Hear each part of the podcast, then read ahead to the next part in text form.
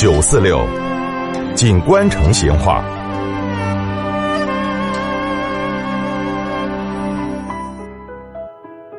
听到没有？在我们成都魁星楼街的南面有条小巷巷儿啊。那么这条巷巷儿在清朝的时候叫仁风胡同。民国初年，少城后头的各条胡同改名字的时候，因为这条胡同的巷道狭窄，就跟一条通道两个一样的，所以呢就被改成叫了小通巷。可能在这个年轻人的印象后头哈，这个小通巷呢是条很有文艺气息的巷子哦。这儿呢有很多创意小店、特色的咖啡馆、私房菜。虽然跟那个宽巷子仅仅只隔了一两条街，但是那个小通巷就没得宽窄巷子这阵的那种喧嚣。所以哈，这儿是文艺青年系。经常光顾的地方。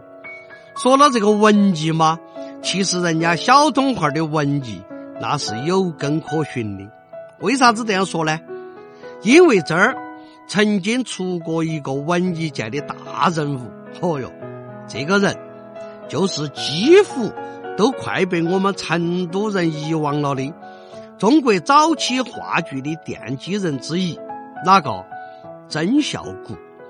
这个曾孝谷，一八七三年就出生在这个小通巷那么就算是土生土长的成都人了。二十岁的时候，曾孝谷留学日本。一九零六年，他跟弘一法师、李叔同两个一起就创办了春柳社。后头哈还创作了中国话剧史上的第一个剧本。一九一五年。这个曾孝谷就回到成都来教授美术，他就成为了成都第一个教授西洋美术的老师。这个曾孝谷晚年的生活相当的清苦，他为了维持全家人的生活，就不得不把自己在小通会的独院班孟明湖馆租了一部分出去。这个曾孝谷人生的最后时光。也是在小东巷度过的，可以说这条小巷巷哈，就见证了曾孝谷人生的起落。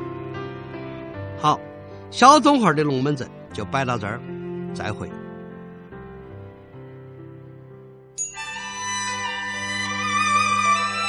成都的味道，耶，硬是有点长哦。